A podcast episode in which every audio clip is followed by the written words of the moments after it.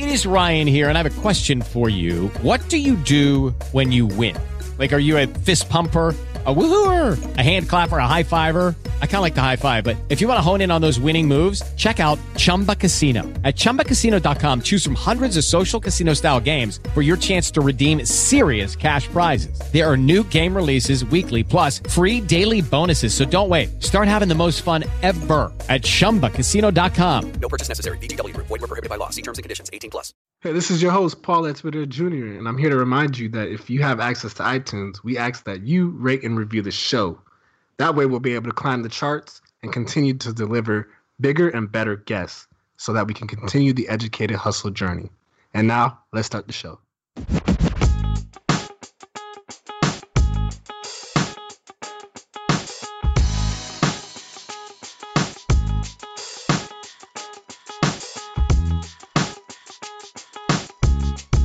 To the Educated Hustle Podcast. This is your host, Paul Esper Jr., and my co host, Emilio Porter. Emilio, what's going on, man? It's going good, man. Once again, we right back at it, picking up where we left off last week. Of course, this time we brought along a guest. Before we get into that, we got some topics that we want to cover just to give y'all that general vibe. And of course, the first one is of our guests. uh, our guest on this week is familiar with it, but Twitter is actually starting to roll out the use of upping from 140 characters to 280 characters, which has caused sort of a mixed reaction between old time Twitter users and, and new time ones. I haven't really seen anyone who's for it, but I've seen a lot who are against it. but uh, I I guess for me it, it I guess I can see why it's helpful to have more characters because the stuff that you want to say and you don't want to have to use all these abbreviations, slangs, or take out you know letters out of words to make it fit. But then I could also see it to where people wanted to be able to quickly go through something and don't have to actually sit there and read a longer form. So it, it is a, a, I guess, a hot button issue. But I mean, good for Twitter though, because at least they're being talked about, right? Yeah, man. Um, I think Twitter's kind of like it's funny that people are kind of up in years about 280 characters because people are already kind of uh, working their way around it by doing those long threads, mm-hmm. you know, replying to their own posts.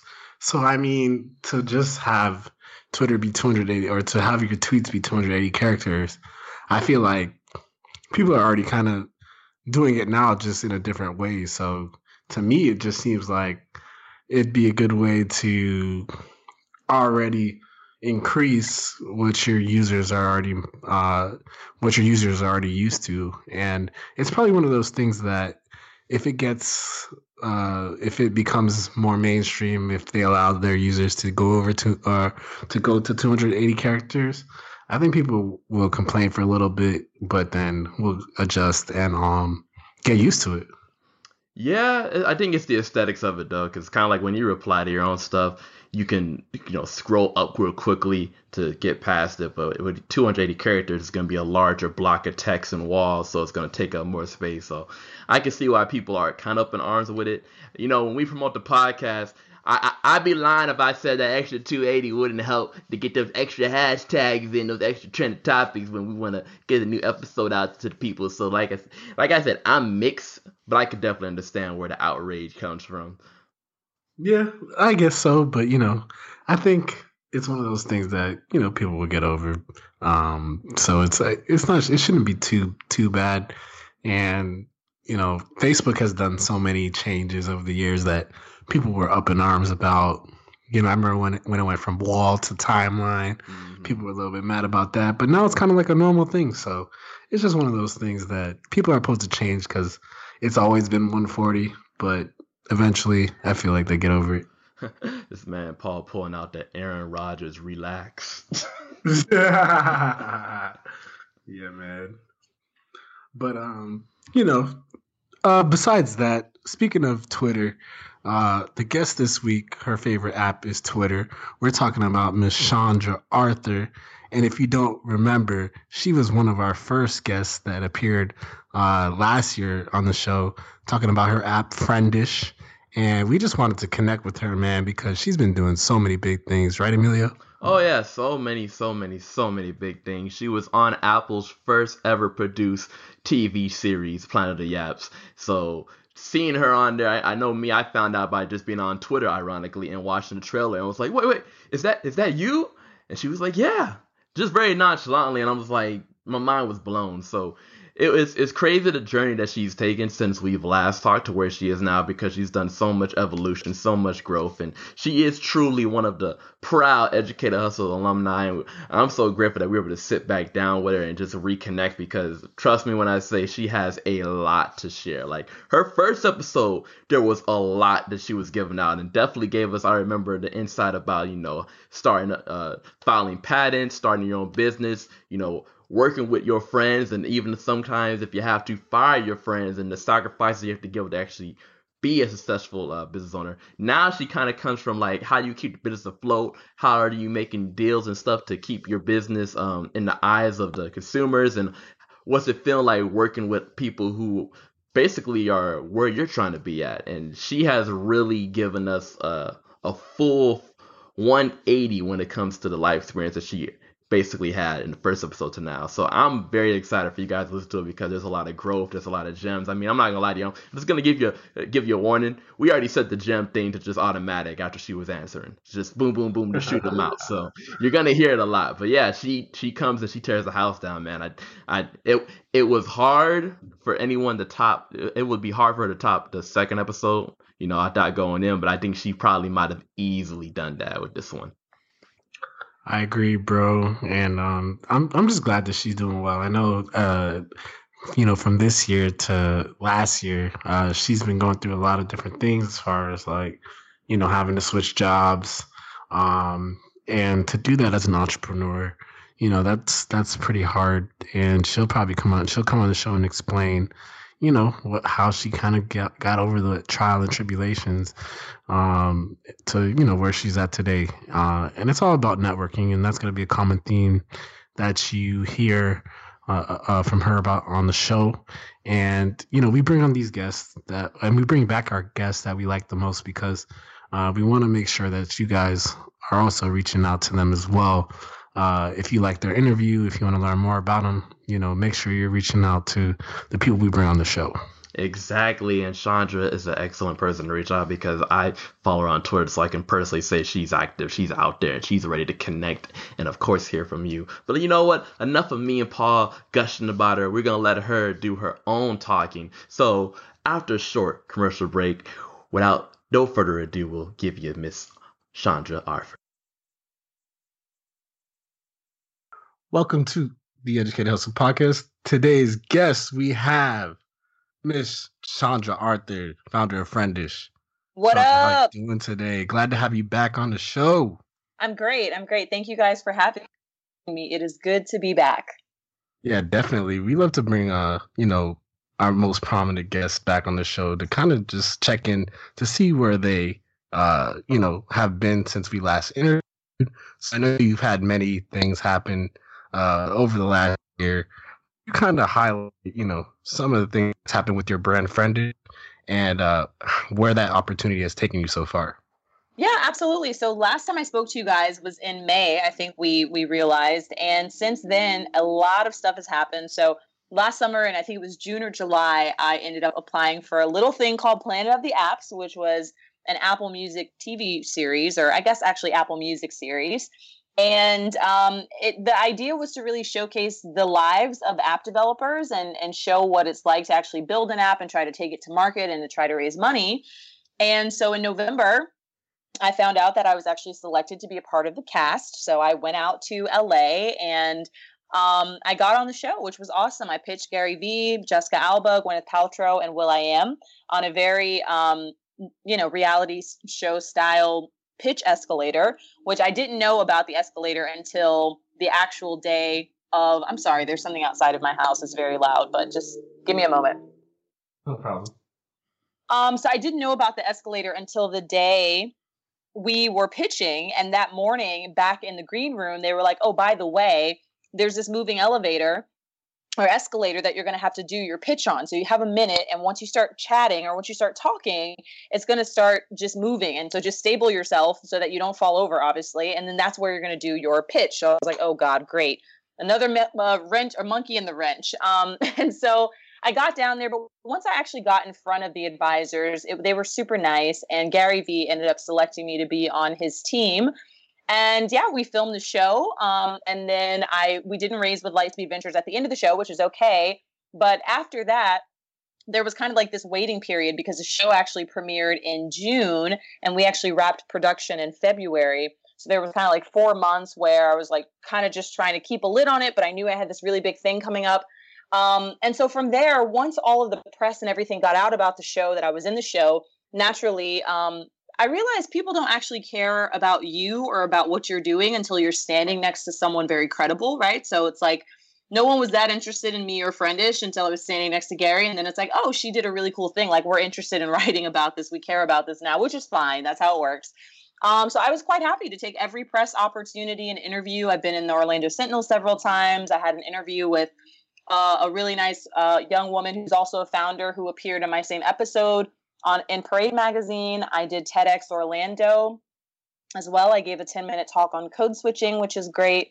Um, and that was really kind of separate from Friendish, really me just personally talking about my experience with code switching. NPR has a whole podcast about it, so check out their Code Switch podcast for just for more information. And then yeah, things went really, really well with Friendish. I mean, we had 10x growth in almost every category that matters: daily active users, downloads, engagement um, retention, our, our numbers really shot up through the roof and made things just a lot more successful for us. You know, we have we have a graph, we have a few graphs that go up and to the right. Now they may be coming back down, but at least at the end of August, you know, we had really good looking metrics that were shooting up and showing really good uh, positive signs of traction and growth, which is really what investors care most about. So, um, you know, stop me whenever you want because I could just go on and on about this experience um yeah should i keep going or you want me to pause? Because well, i have so much i could say about it. We'll, we'll take a pause right now because i, I feel like you're you're, you're you're you're you know you have so much topics of interest we want to get you know dive into along the way. So we'll take a pause for now. But um you know uh miss Arthur is uh, one of the our first guest that came on the show, so you know she has the privilege of I will be there to gas her up. So I got to say what she did say, and uh, that show that she was on was Apple's first ever produced live TV show. So she's a part of history. You know, she's yes, very she's very right. modest, won't say it, but I I did my research. but um, I think the cool thing about it, and I I know there's probably a lot you can say, but you worked with Gary Vee. He he picked you um, yes. as the person to mentor and you know really help try to get your um friendish that that that funding. So could you? I, and it's probably gonna be hard, but could you kind of just like tell us like how was it working with someone that has so much respect and credibility as you alluded to earlier and what did he personally kind of give you that helped you just be like you know what i'm in good hands well, the thing is about Gary, anyone who follows him or even knows him personally, he's pretty much the same online and offline. You know, Gary does a lot of content. He talks to his fans and followers and subscribers a lot. And so he's the same way in person. You know, he's a real deal kind of personality. And I think I learned most from him that, that you know, you have to own your shit. Like you can't go into something. I don't know if I can say that on the show, but you You're do fine. have to own your own stuff. Um, and you know, you can't go into something trying to mask some of the more unattractive parts of your story. It's it's better if you own your inconsistencies or your issues or your weaknesses because if other people uncover them, they're going to cripple you with them, right? And they're going to hone in on that weakness and they're going to expose it. But if you come in and say like, "Oh, you know, I have a hurt back, but like, you know, my feet are really fast or whatever it is," then people already know kind of what they're dealing with. And so I think what before the show, I was in a different space and I think I kind of had on these rose colored glasses about like what tech was and what it was like to raise money and how things would go. And after the show, I think I just kind of emerged in a much more raw, real place as a founder in terms of how we're going to be successful with Friendish. Interesting. And um, hold on, wait, Paul. Before you before you go into, you know, I, I think you've been waiting for this. We got to reward rewarder because I think that was money right there, right? Yes. the first of many gems. Um, and and that's really that's really cool that you came across that opportunity. Um, I want to know, you know, uh, we kind of talked offline that even when you came on the show the first time, this opportunity didn't present itself. So, how did you kind of come across this opportunity? And you know, what was the process to to get on the show? And I'm I'm pretty sure that like a show like that, there's probably a bunch of uh, competition that you had to beat on beat out to get there. So, uh, you know, how did you come across uh, the opportunity to beat out so many people? Absolutely. So there were tons and tons of applicants. Um, the way I found out about the show was through my friend Erica, and she was just like, "Oh, you should help put Orlando apps on the map. Apply for this show, Planet of the Apps." Right. So I was like, "Okay, yeah. What is this?" And so I applied, I think it was in June. And the following week, one of the producers reached out to me, and I was totally stoked, right? I see this number from LA. I don't have too many friends in LA. And it's like, who is this? Who could it be? And it was, he's like, oh, I am one of the producers from Planet of the Apps. We watched your video. So the original application was like a one minute video, like uploaded to YouTube and a, like an actual like online application. And I will say, being ready with assets made it so much easier. So like when you're in anything, you always want to show proof of concept. So with tech, you know, the first thing people are going to ask you is for, you know, a, an executive summary or a one pager or a deck or a teaser deck or some sort of thing, some sort of messaging, right? They want to know like who are you? What are you doing? Why is it important? How are you going to do it better? And having the language around these you know things people are going to ask you makes it so much easier to apply for multiple things it's the same thing with accelerators have all of that information ready so you can just fly through things and apply for everything quickly because if you don't if you have to do it from scratch every single time it's just going to you know take forever so that was definitely helpful so yeah i did um, do the original application and i had all the assets ready and i had my video ready so it, it was like a 20 minute process to apply the message is right there. She's giving you free one. She's giving you free one.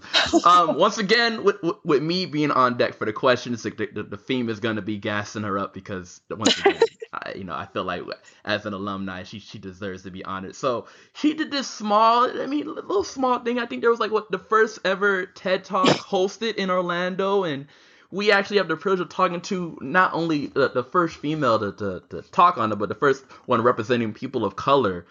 And an industry that isn't really known for women of color in it. Could you kind of just like tell us like how did you prepare for that opportunity and what was something in your in your talk that you're really especially proud to convey to all the people that were watching you? Well, you know, t- I think there was a TEDx Orlando like a decade ago or something. I think there was another one, so I'm not. I have to check. I don't know. They were hyping was... it. They said that was the first one in Orlando. That's I listen. I, I'm looking at the paper right here. Okay, okay, said. maybe all right, maybe you're right. Anyway, um so again, relationship building is the name of any game. So when you're in an industry, it's really important to get to know who are the power players, who are the people making decisions because when you establish good relationships with people and you have a reputation for being yourself, whatever that might be, when these opportunities come up, you get first dibs, right? People think of you, and particularly for me as a black woman tech founder in a place like Orlando, where there's not a ton of us. There's not a ton of us anyway, um, but in a place like Orlando, it's it, it's somewhat strategic because I get asked to do a lot of things because they're you know everybody wants that representation. People want diversity. They want to show that they're inclusive and that their community is also the same way. And so I get a lot of opportunity. So that actually came through a friend of a friend at the time um, who was, you know, trying to get qualified people to apply to speak at TEDx. And so I got an introduction to one of the women who was organizing it, who we've also thus since become friends. And I submitted my application and kind of what I wanted to talk about. And a few weeks later, I was offered a slot to speak relationships are are very necessary in this in every industry. Mm-hmm. Yep. Um, so you know, I'm glad that you're able to build your brand through these relationships, and also, you know, we want to talk a little bit more about the app Friendish. Uh, mm-hmm. Could you kind of for the for the we'll, we'll probably give a little brief in the intro, but could you kind of describe like uh, the changes that have gone through Friendish um, from when you uh, last came on to now? What what has been updated? What have you changed? Uh, and right. how has it benefited uh, in the long run? So there have been so many changes with our app, and I think anybody who uses tech or they work in tech, you know that you're always improving, you're always fixing, you're always editing or having some new iteration or new version. So a year ago, maybe a year and some change ago, Friendish was still swipe based. You were still swiping on a lot of interest, and we had a lot of content in the platform. It was pretty buggy. We were still trying to refine that process. And then after the show, like I said, we didn't raise with um, Lightspeed Ventures. But during the show, there was a lot of different iterations of the app because, you know, I would fly out to LA, I would film with Gary and the team. Gary would give me an assignment. During the show, I also had an opportunity to meet Sean Rad, who's the chairman at Tinder. So it was great to meet him and talk relationships and apps. And, you know, obviously, Tinder, whether you hate them or love them, there's no denying their impact in the millennial dating space. Everyone knows Tinder for whatever reason. And so it was great to meet him and just kind of go back and forth with ideas about what we were doing. And so, you know, I would go film with Gary and then I would come back to Orlando and have to implement or execute on some of the things that we talked about, which proved very challenging for me because remember, we didn't have funding at this time, really didn't have a team. It was really me and kind of some friends who would help here and there and, you know, help me design things or whatever. So the app went through probably three or four iterations through the show. Then after the show wrapped, I raised 25K friends and family from a, a, a friend of mine whose father, you know, wanted to invest in Friendish. You know, he really respected my hustle, still does. It's great. Um, so once we had a little bit of money in the bank, we were able to bring on new engineers um, to kind of revamp the app. So now instead of swiping on interest, you actually choose from a selection of 100 interests in the main deck screen. And then you go on like choosing through people who have similar interests to you or not. So it is it, it's changed a little bit. And and to be quite frank, you know, the engineers that we hired were the wrong fit for our company. And so I will say this again. I think I said this last time on the show that people are the most important part of running a business. So, you know, who you bring on to work with you and to help you build your dream or your vision is so, so important because if they screw it up, you're screwed up. And you have to spend time then fixing or paying for or hiring new people to go and iron out what should have been right in the first place. So be very careful when you bring people into your organization because if you are leading the ship and you have a clear vision of what you want, you have to stand by that and you have to be almost just unflinching in your commitment to what your vision is because people will always try to skirt the issue or they'll try to take the easy way out or they'll try to do the easy option or say they didn't know or whatever. So unfortunately, the relationship with those engineers did not end well, but it was a lesson learned for me. And again, make sure that the people you bring into your core organization are truly, truly the right fit for your company or brand. Right there, once again, right there, once again. I, I remember, you know, I saw you a little bit tweeting about that, so I, I understood the pain. And it's yeah. great to hear you speak on it. Um, watching Planet of the Apps, you know, when it came to the funding, one of the critical questions that um, the panel asks is kind of once friends are made, people leave the app, of course, because they, they found their friends. Do you now have a an answer to what can kind of extend the, the longevity of Friendish after people have made their initial friends and might say, well, okay, why do I need the app? Well, the thing is, production is a wonderful thing, right? Because there was so much that happened during that pitch and presentation that just didn't make the the chopping block, mm-hmm. and so um, there was a lot of things that I said on the other side of that that that you never saw. But I will say this: that I, it's my firm belief that friends are kind of like shoes in a way. You have different ones for different things. Like you have your core friends, where it's like if something of magnitude happens in your life, those are the people you can lean on them, right? You have your friends who will never go to a sports bar with you, but they're always down for like the art museum. Then you have your friends who are like up on a Saturday morning and they're like trying to run a marathon. Then you have your church friends, and then you have your old friends from high school. You know, friends are, you know, they're very interchangeable and we have different ones for different things. And so I think, you know, when you look at a dating app or you look at a social platform, first and foremost, they all have terrible churn for the most part. Most dating mm-hmm. apps, social apps have awful, awful churn, which is just how many people like, you know, leave your app after downloading it, whatever. Um, and the truth is, is that theoretically, the same argument could be made for Tinder, right? Like once you find a date, um, why would I ever go back? Right. Once I find mm-hmm. someone I like to date, why would I? But guess what happens in Tinder? People go on a date and they hate the person, right? Or they they meet someone and they like sleep with them and then they're like, no, I'm done with them. Or they're they're with somebody for three or four months and it fizzles out. And then a month later, they're like, maybe I'm going to get back on here. The same is true for friendships, right? We all have limited time. We all are out here searching and wanting to connect with other people. But just because, you know, an app says this is a good match, it doesn't always end up that way in real life. And so I think a little extension of understanding would have been great from from the the judges because we all know how this works right? We all know that just because you meet someone in an app doesn't mean it's going to be a long-term relationship. Now with friendish we hope that we can refine that process. We hope that we can find the science and the psychology and the tech and the user experience and we find the perfect co- combination of all these things and we actually solve the problem in our app so that when you match with someone and you meet them in real life like by george. You're so cool. I'm so glad i met you. We hope that that does happen on friendish but it takes a long time to get there. And i think anybody who's ever used a dating app or any sort of app to make friends or dates or whatever understands that i'm probably going to need to give this a few tries before i end up finding somebody who's actually cool that i'm actually that i actually really like. So. Whew, amazing answer right there, by the way. Just you know. So, um, what I wanted to ask you is this: knowing what you know now, do you really feel like that if you were to go back in front of that same panel, that you could secure the funding?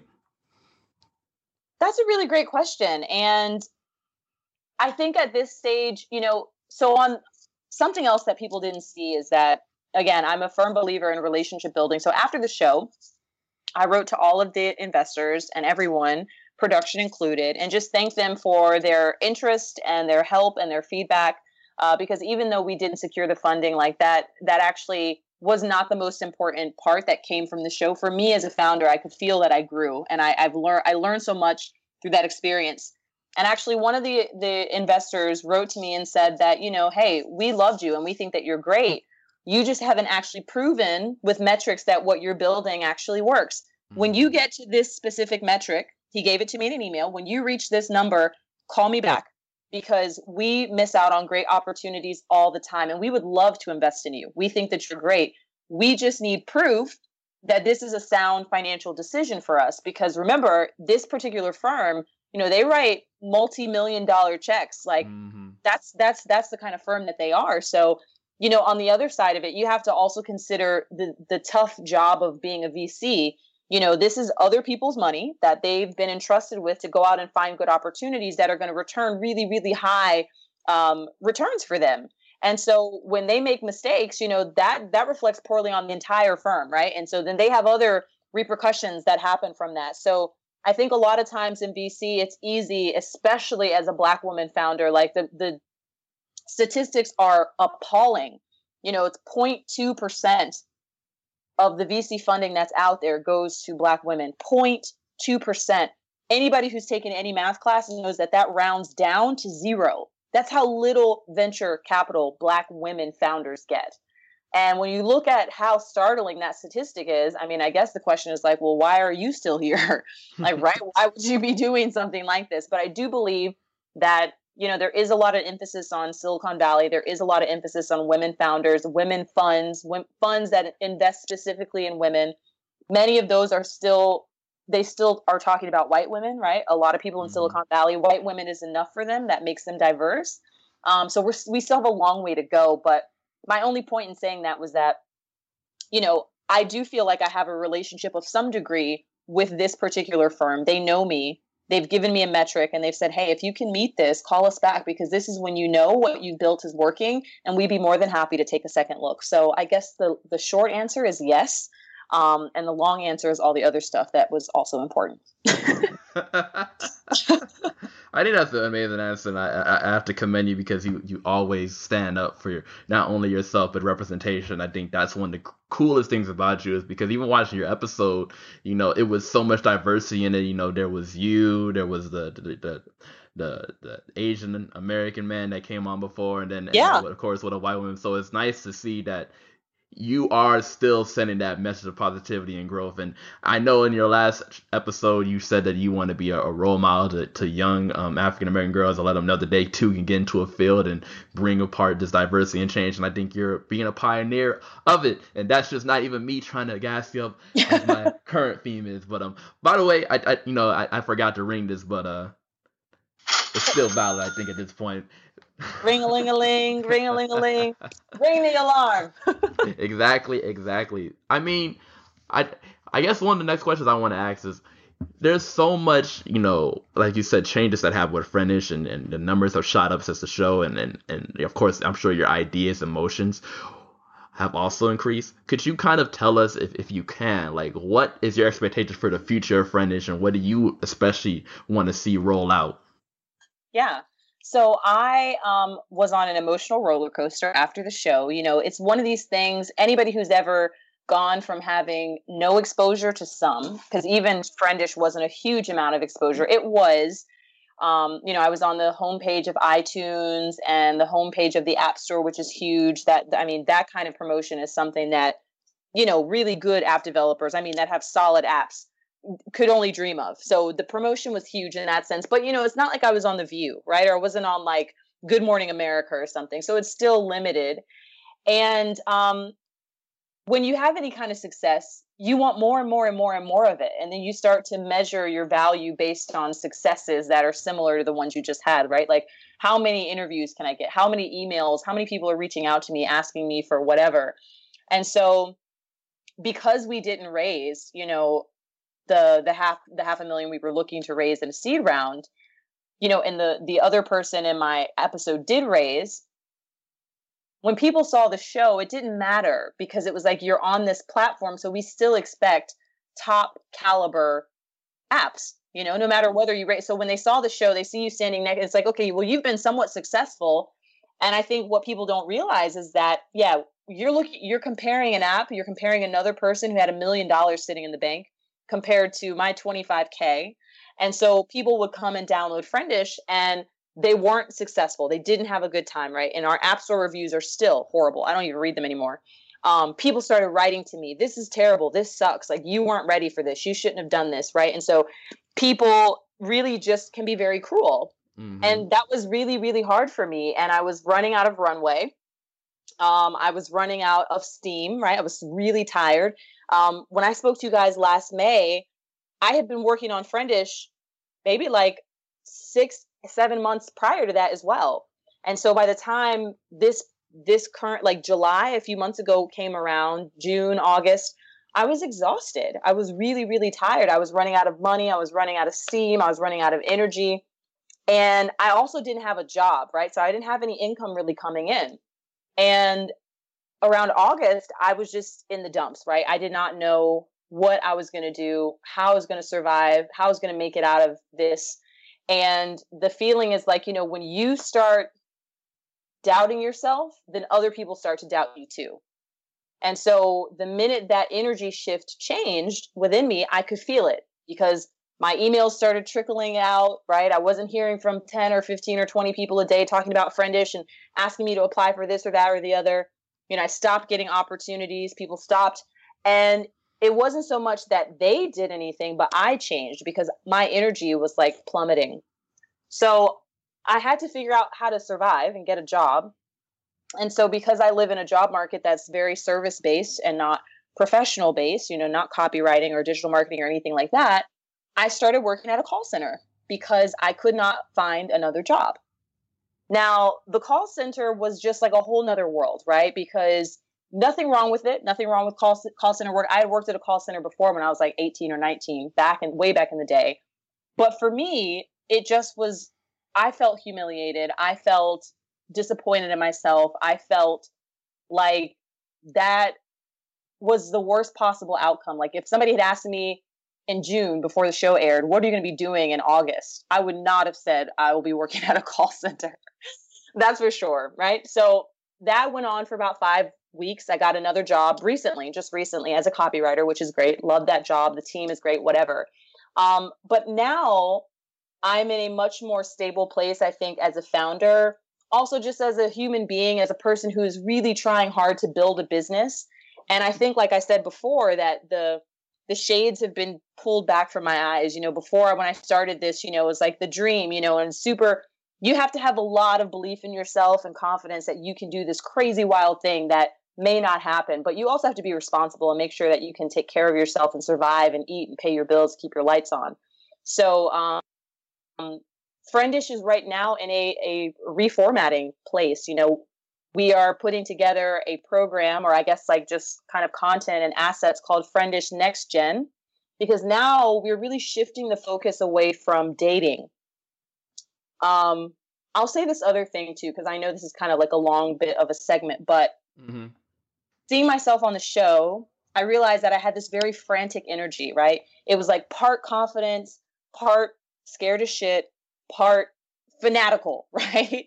And and that and the stakes were very high for me, right? Because if I had left with $500,000 and investment partners, I would have been uncontrollable. I would have been, I would have been like, my head would have been spinning for probably like two weeks straight.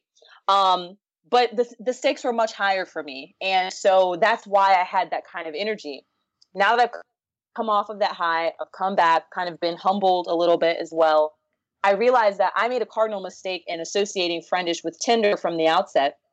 And then people couldn't delink that association. So I went and said, Oh, we're a friending app, we're a friending app. We're not like this dating app, the dating app that everybody knows and is now going to compare you to. And so instead of talking about that, the, the, the thing is, is that there's a billion people on Facebook groups.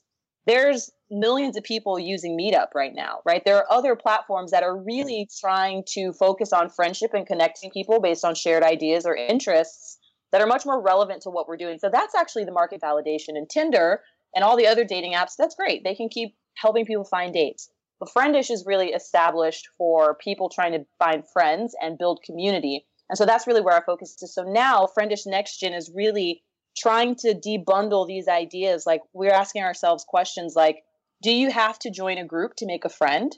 Because Facebook and Meetup say that you do, right? Um, you know, what about the frequency of seeing a person? Like, does that help strengthen relationships? Like, you know, is is an interest or five or ten of them, is that enough to actually be friends with somebody? And I don't know that it is. And so now we're really thinking much more clearly and specifically and intentionally intentionally, excuse me, about what we're trying to build. And I think that comes from having this wild exposure in this moment in the show and the celebrities and all of that and not being successful and having the crash and then trying to build something back up that's stronger and more stable from the ground up you know yeah and that was a whole lot to digest and i there's so many uh segments that could be commented commented on and i just want to say i applaud you for dealing with that toxicity you know, as best you could and, and taking time to step back and kind of get a refresher and, and refocus on what matters the most to you and how you can actually put Friendish at even more of an advantage um, than it was before you had the ability to see yourself on the show. Yeah, absolutely. Well, um, so so my my question was, you know, since the time we were last on to now, uh, Friendish was kind of like a, you know, didn't have as many users as it did now. So I just kind of wanted to know uh, has your app reached, you know, uh, multiple states and even uh, countries at this point? Yeah, so that's actually part of our problem. We do have quite a few users, users who I will be honest in saying are not very satisfied, but they still, you know, downloaded Friendish, which I'm super grateful for.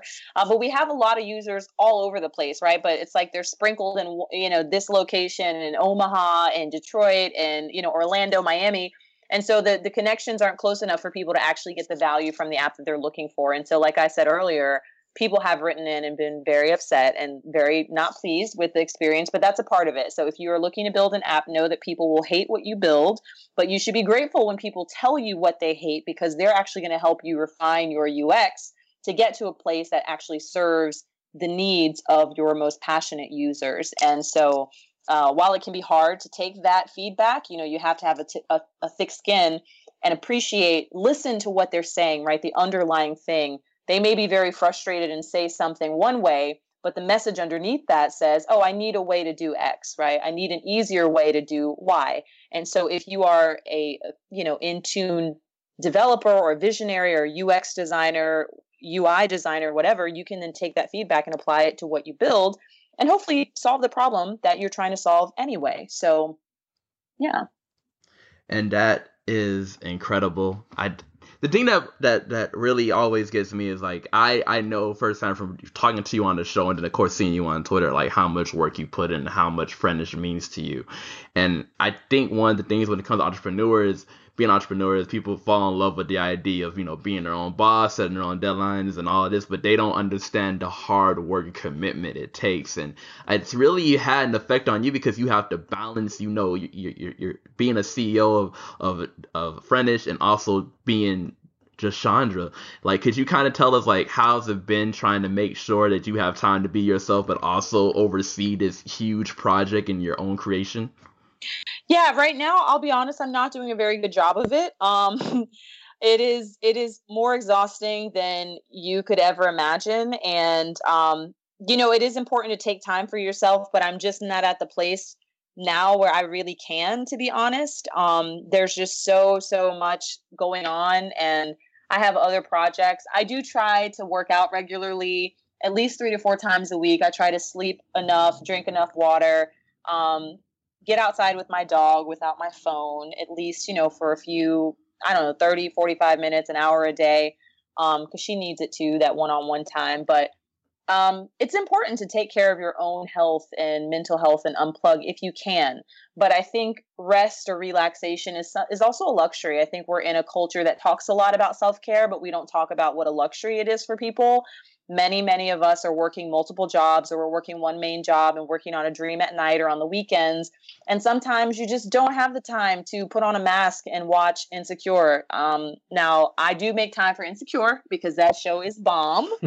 So Issa Rae girl if you're listening please put me on the show. You need an episode about friends trying to make new friends. Like if molly moves to chicago girl y'all need to get on friendish. Hit me up Anyway, um, so yeah, I do make time for insecure, but typically I don't have a ton of like time for myself for leisure because I'm I'm very busy with Friendish and I've got some other projects I'm working on too. Hey, Issa Rae, if you're listening, put us on the show as well. So just, just trying to get our shouts out there. Right, so. right in the coattails. Huh? Yeah, exactly. if we out here, if we out here getting cameos, though. you never know.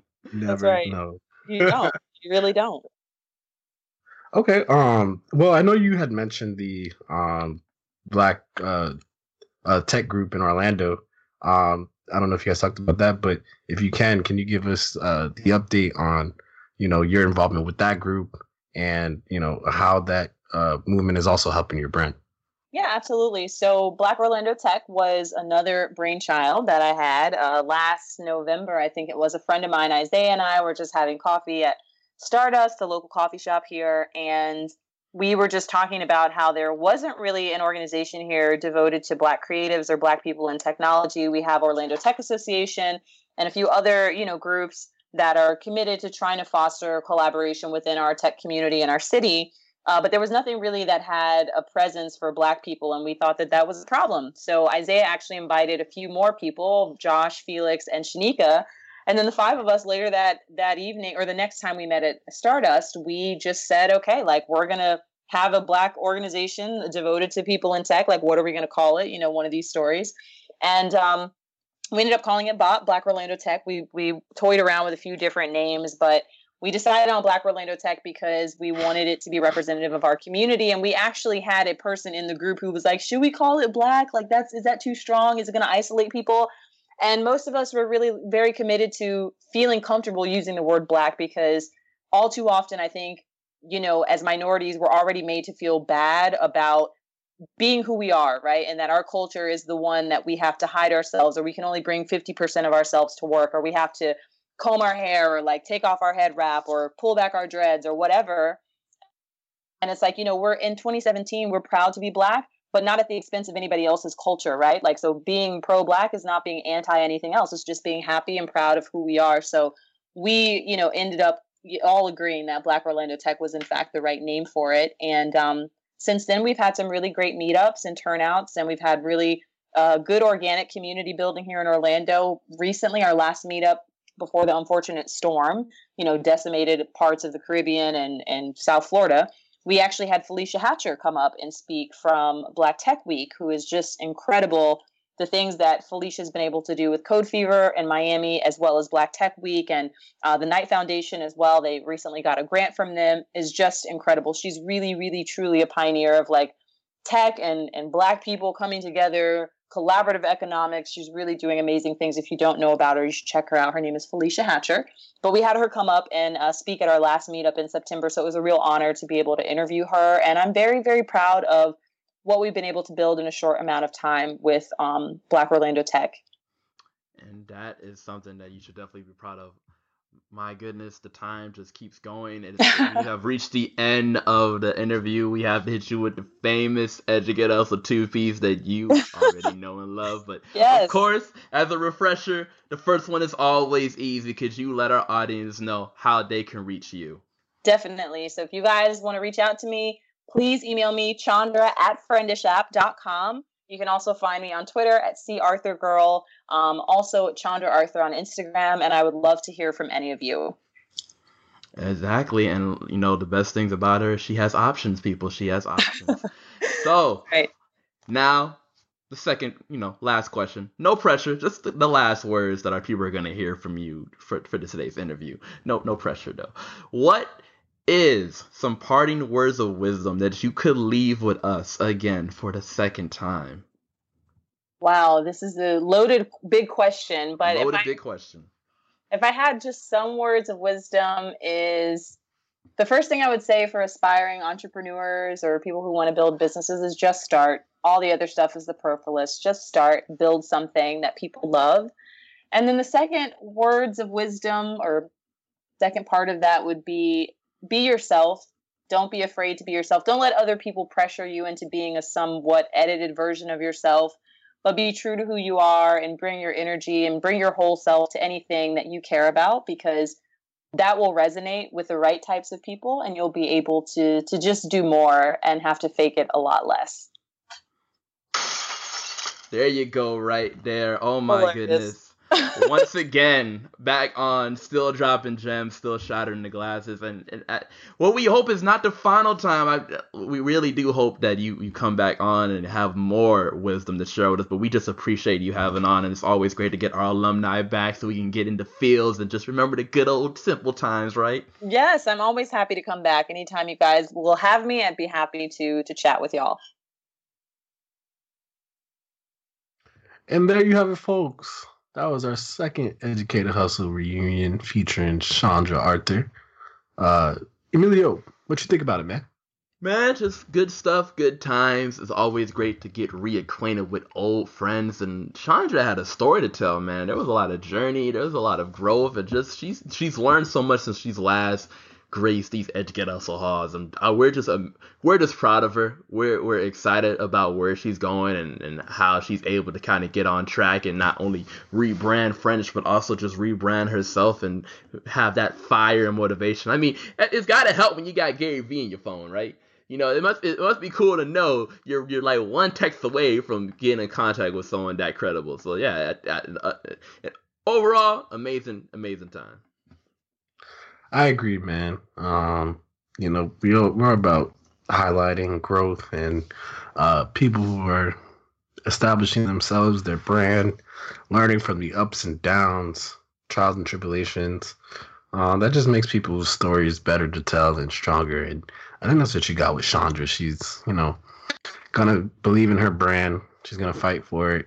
Um, and that only leads into better opportunities for the future. So, um, I think a key theme from this episode was that relationships are key, man. She indicated a couple standpoints where uh, her relationships got her in the door and led to bigger and better things. So, you know, that's what we're trying to preach on this show for our listeners is uh, keep pushing through whatever you're going through.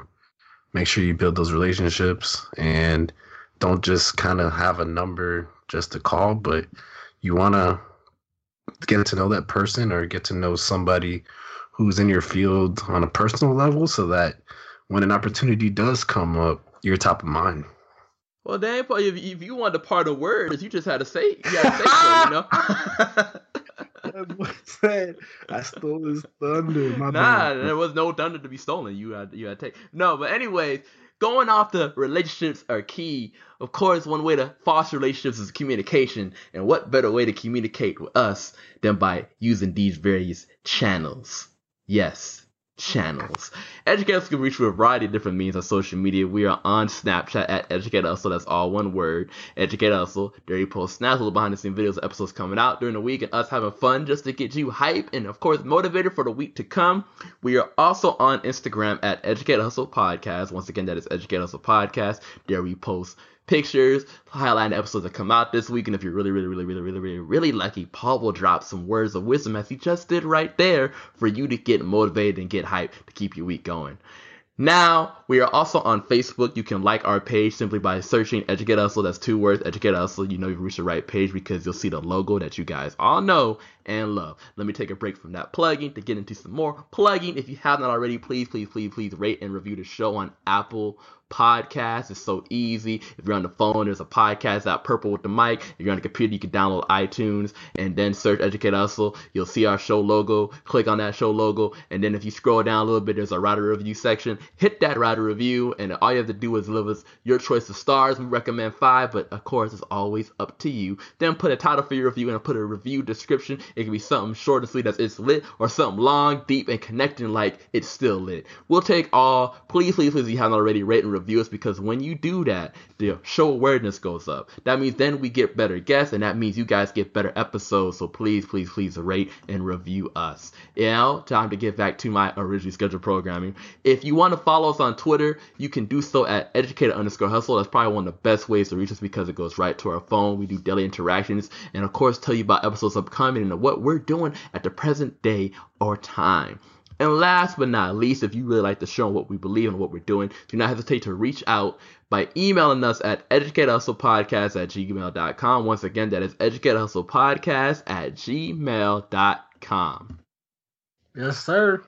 And as always, man, lead us out, man. Lead us out. I was just gonna tell Alyssa to rewind to what you just said because I feel like no, um, people, people, people, people, people. Of course, of course, it's always great to reconnect with old friends, but also let that time and let that period of reconnecting remind you what you're working for, what you're striving on. The coolest thing about Chandra is from what she said in our first interview to now, you can tell she's growing, she's still working, and she's going hard at it. She never let her waver determination, you know falter. She was on an Apple show, his first ever TV show. She hosted a TED Talk about a tech industry that has very few women of color representing. She's done all these amazing things, and yet she's still humble, yet she's still hungry. And you have to use that as your motivation. It's very easy to give up on ideas, but it's even harder to see them through and keep working with them. And Chandra is an excellent example of what happens when you keep working through something. You know what? She may have not been in the place that she envisioned herself to be, but she's in the place she just needs to be. Has Gary in the phone, has other people helping her out, looking into her, trying to get involved in what she's bringing. And there's a lot of you guys who can do the same thing. You just need that passion, that motivation, that determination to get it there. So I salute to all of y'all and hope that as you continue your journey for the hustle, that you keep it strong and you keep it real. And as always, you got to stay educated and keep hustling. Lucky Land Casino asking people what's the weirdest place you've gotten lucky? Lucky? In line at the deli, I guess? Aha, in my dentist's office. More than once, actually. Do I have to say? Yes, you do. In the car before my kids' PTA meeting. Really? Yes. Excuse me, what's the weirdest place you've gotten lucky? I never win and tell. Well, there you have it. You can get lucky anywhere playing at LuckyLandSlots.com. Play for free right now. Are you feeling lucky? No purchase necessary. Void where prohibited by law. 18 plus. Terms and conditions apply. See website for details.